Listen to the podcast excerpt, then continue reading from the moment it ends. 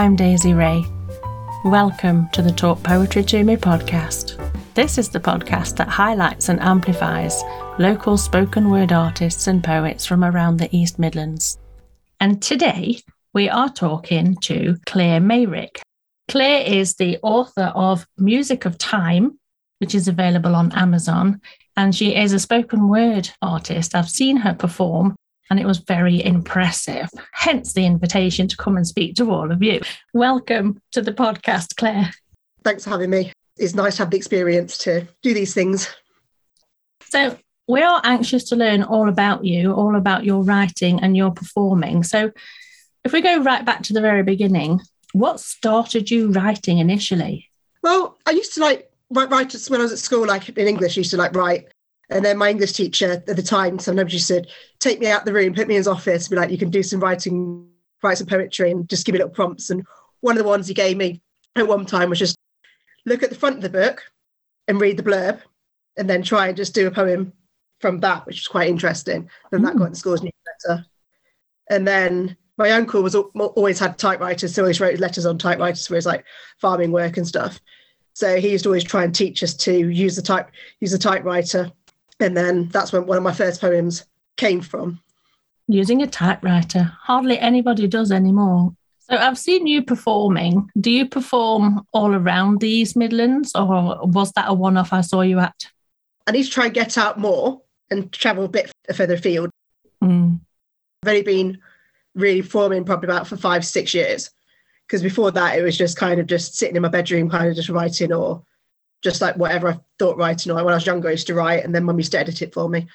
Yeah, I've lost that writing, so I don't know what I wrote at that time. That's a shame, isn't it? Would be nice to look back on. But five or six years is quite some time, really. So the stuff that you write now, what's that inspired by? Lots of it's like the mental health, mindfulness kind of base. Because I mean, writing has been kind of therapeutic for me over the years because of how my anxiety diagnosis, and then I was obviously had my my my alcohol issues. So coming out of that in the past four years, now now being sober is kind of like writing's kind of helped me with that journey. Yeah, having that community around you, and also I find going out to poetry nights that is my therapy. You don't know what people are going to talk about. Everyone's got their stories. That is very true. And poetry, more than any other writing, is more soul bearing.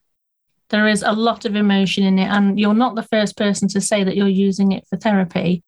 Thank you for talking about your issues. That's extremely vulnerable of you to show that side of you. It's amazing, and I think it may help some of the people that are listening today. Yeah. So it would be nice to listen to you perform a piece, if that's okay, and let the listeners get a little bit of a flavour of you. Yeah this one's one that I've not performed for a long while. It's kind of one that I used to perform when I first started performing.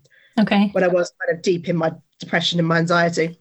Put it together like how depression and anxiety kind of feel, which I've performed at open mic nights because I used to do a lot of treat mental health nights. This one's how does depression and anxiety feel? My mind is racing, racing, going back and forth, back and forth. There is a monster on each shoulder one negative thoughts, one positive thoughts. Keep fighting, keep fighting, keep going, keep going. The road has many twists and turns. Should you go straight on or take one of the side roads? Only you know the answer. Keep walking, keep working on your thoughts, your mind, body, and soul. My mind, your mind is different. However, we all walk the same earth, maybe not the same path. Support each other. You never know when you need a partner, friend, or stranger to help you through your dark times. Keep loving, keep giving, keep fighting, keep trying to be strong, not for yourself, but for people around you. Fight the stigma of mental health. You never know when it could be you or someone you love or the person you see in the street each day. Thank you. You can hear your struggle in your words. Thanks. I never looked at it like that. It's testament to your writing that it gives that to me as a listener that I can feel that it's important to get that message out. It's wonderful that you can share something like that with everybody. Not everybody can. I couldn't do it. So, you know, it's most of what you write about mental health. I've tried to sway away from it because when I first wrote a lot, I used to write a hell of a lot about mental health. Yeah. And then I kind of thought I don't want to be known as like just this person that just does total poetry and mental health. Yeah. So I moved to kind of a lot of mindfulness and then I do like writing workshops and like stuff like that because I always do one on a one on a Tuesday on a Tuesday night at um, Beeston Library with Leanne with Leanne Moden. That's another poet doing paper cranes. That's a really nice little workshop. You never know what's going to come out of a workshop. Like one workshop, I was writing a poem and I was just literally sitting there crying. oh, That obviously needed to come out of whatever prompt- prompted it needed to come out of me. So it's quite nice and therapeutic in that respect. it really did, didn't it? You know, when you feel like that when you're writing it, that shows. If you perform it or somebody else reads your words, you can tell the emotion behind the words rather than, say, for example, someone that's writing something for the commercial market that they think people may like. When you pour your soul into what you're writing, I think that comes across. And I think that's what makes poetry beautiful. Mm. Um, can we hear another piece from you? Yeah, I've got um, another one. This was a prompt poem. So I went, I went through a phase of doing lots of prompt poems on it from Instagram and stuff like that. So this one uses two prompts. So it's one of them's called Invisible, and the other prompt's Awaken from Slumber. This is called Let's Be Found. Slowly falling gently as a feather, waiting to give wishes to your true self, piecing it all together, connecting all the dots, whilst looking at snapshots of memories held deep within. Feeling empty, feeling cold. Warm up this human soul. Make this human come alive. Let this human be seen. Always outside looking in, never inside looking out. Feeling shut out, not seen, not heard. Let's awaken from the slumber. Let's be found. Thank you. Do you feel invisible sometimes? Is that what that's about? a lot of the times I used to like my dad. My dad always says to me like, um, you know, you you always have been loved, but you've always had this feeling that you're you're not loved. I've always kind of had to find it hard to like fit in places, which is what I like about like the poetry scene and my like community choir scene because it's kind of like you just feel like you're part you're part of a group. You feel like you're not lost. Yeah. Is it like like giving yourself a voice, giving yourself permission to speak through your poetry? Even though I've been doing it for years, I still feel like an imposter like when I get to do stuff like this. Feel like, is this actually me? Or when I like read stuff back, what I've like like I've done when I've done BBC Upload and stuff like that, it's like, what? So someone actually, you know, someone actually appreciates stuff. That's your imposter syndrome speaking. Exactly. So, do you want to do anything else? Is there like an ambition with your poetry? Done a few headline sets, which was really nice. Kind of give you a chance to kind of just have a few kind of long, longer sets. So it's, it's nice just getting out there and perform and having that kind of. I enjoy it and I perform because like I like the buzz you get off it, and it's also nice hearing other people's words and people's feedback. Like when people come up to you and say, "I really like that," it's I've got to start believing it.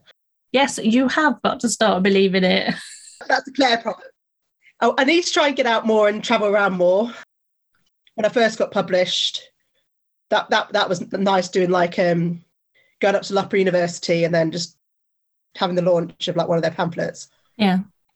If that was like a re- cool rebirth and growth, that was a nice one. So, are you going to do more writing for publication? At the minute, I've kind of I've got a few that I want to put into a new book.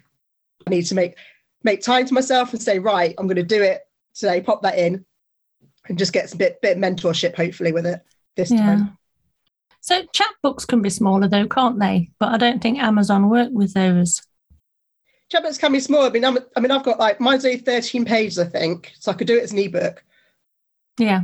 I think you need about 18 or 19 to Mm. do, do like paperback on Amazon, which I didn't realise at the time. So, let's hear some more words from you. I think it'd be lovely if you can perform something else for us. This is one of the ones that's in the that's in the ebook Music of Time. All the poems in the book are basically full of like basically they're all based on music in some way, but they're all like mindfulness kind of based. Yep. And you've, you've got a few like dancing elephants thrown in because my mum used my mum used to like um, teach violin and viola. So instead of saying like every good boy deserves football, every good boy deserves favour, or whatever it was, she used to always say elephants go better dancing forwards. So I got so I basically put a poem out of that in the book. I love that. This one was written in lockdown when I was I was in the bathroom and I was just sitting on the bath, and it was like very early morning because it was like the dawn. I could just hear the birds kind of singing, and it was just like the, the light kind of coming through the window.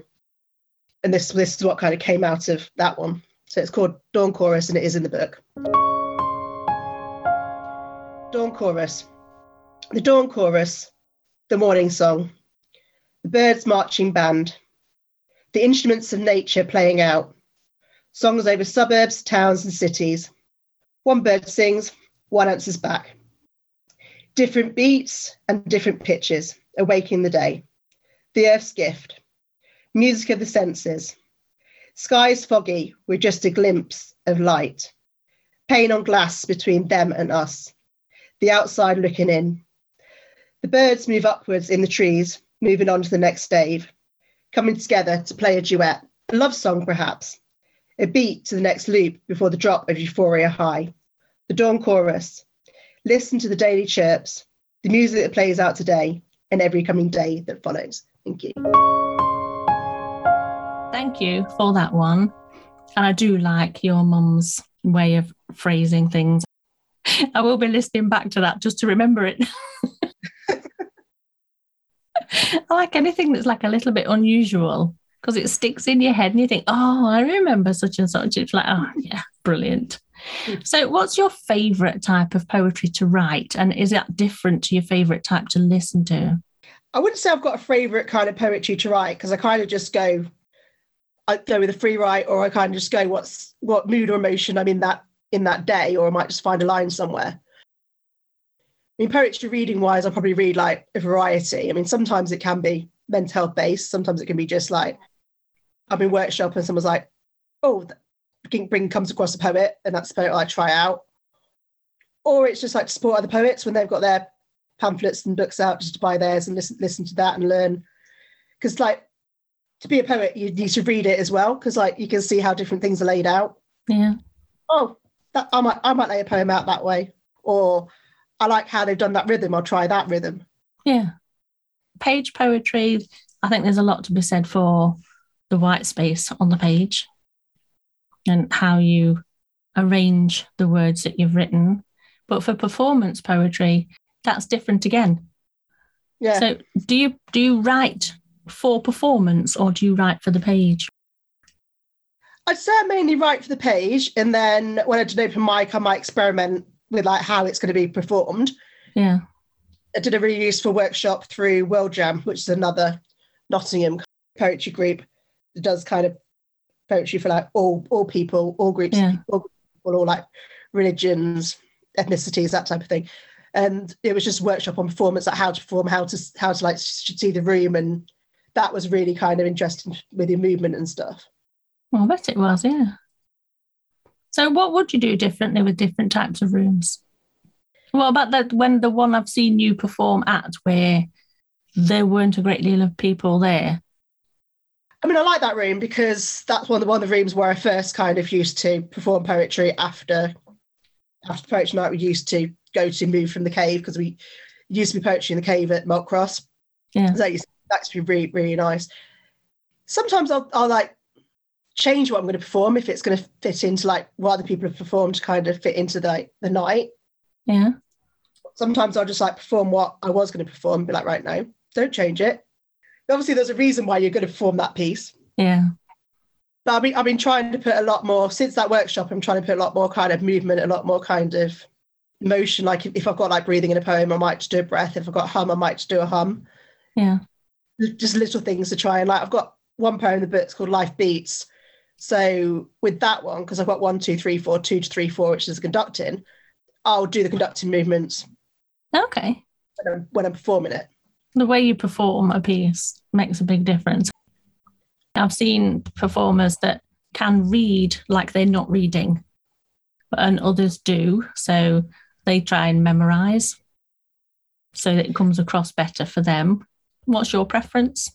I sometimes think I'll try and learn to memorize, but it's just I don't think I've got that 100% confidence. So what I'll try and do sometimes I'll, I'll read it on my phone or read it on my book, but Yeah. I'll try and kind of like look at a few lines and then be like, right, look at another few lines, rather than just kind of just hold your phone and have your phone constantly in front of you. Yeah. with a mic, I prefer, prefer it for mics, not like just on the stand. I like to kind of be able to just have it in my hand and then kind of have that like a proper move around. Yeah. Sometimes it's a case that you can hide behind the book. If that makes sense. That does make sense. It's like one, it's like our choir leader. She, she won't let us have our folders when we're singing. So you have to know the words because it's like you just get too many kind of like the heads in folders rather than up doing the performance. I suppose it's like you're not really talking to the people that are listening to you.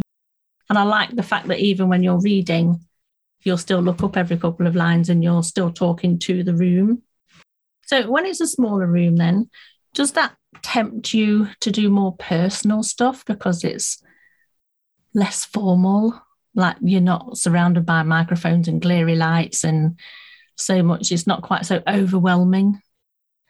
I think I've always had the confidence to kind of like be in any kind of room. When I was at school, when I, to, when I had to do like a little speech performance thing, one tip the teacher said to me, just look at look at the wall in front of you, just have that spot to focus on. Okay. So like when I'm performing, it's like no matter what room I'm in, I'll try and find somewhere that I can kind of focus on rather than looking at straight on that someone in the audience. But then when we did the the performance workshop it's like just move your glance around the room. So it's like you feel you're talking to everybody. Yeah. So that must take practice. How long have you been performing? I mean you've been re- writing um, five or six years. Have you been performing that long? I've been performing about five five or six years. From a young age i've always kind of performed in school orchestras or school choirs. So mm. i suppose i've always had that aspect of having to kind of be on stage and be kind of seen so even though I still get nervous, I think doing it from a young age, performing from a young age, has kind of given me that kind of confidence in the room. Yeah, I bet it has.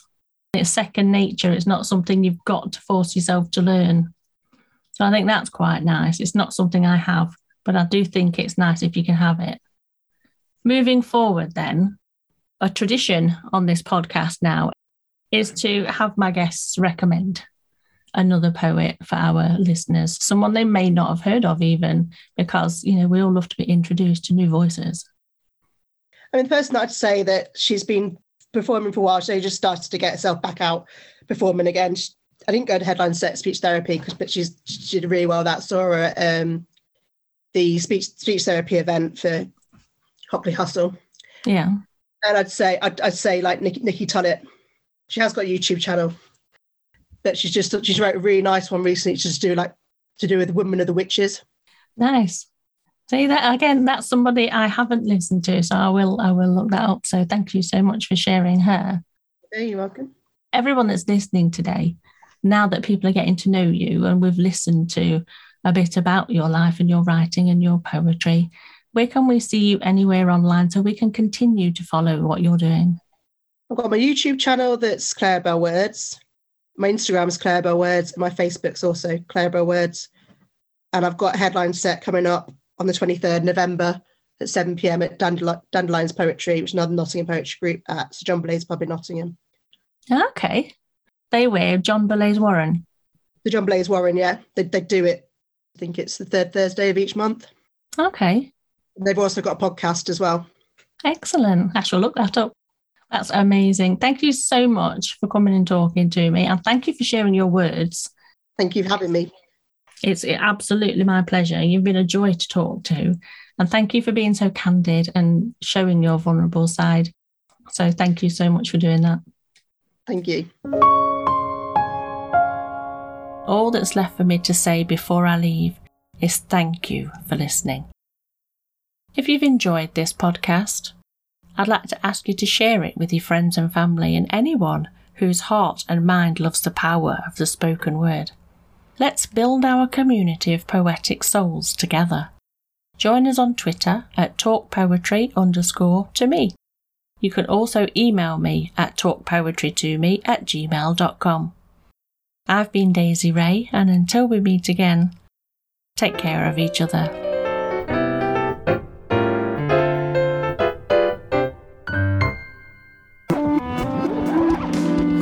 Hi, I'm April Berry. Have you listened to Bare Books podcast yet? If not, why not?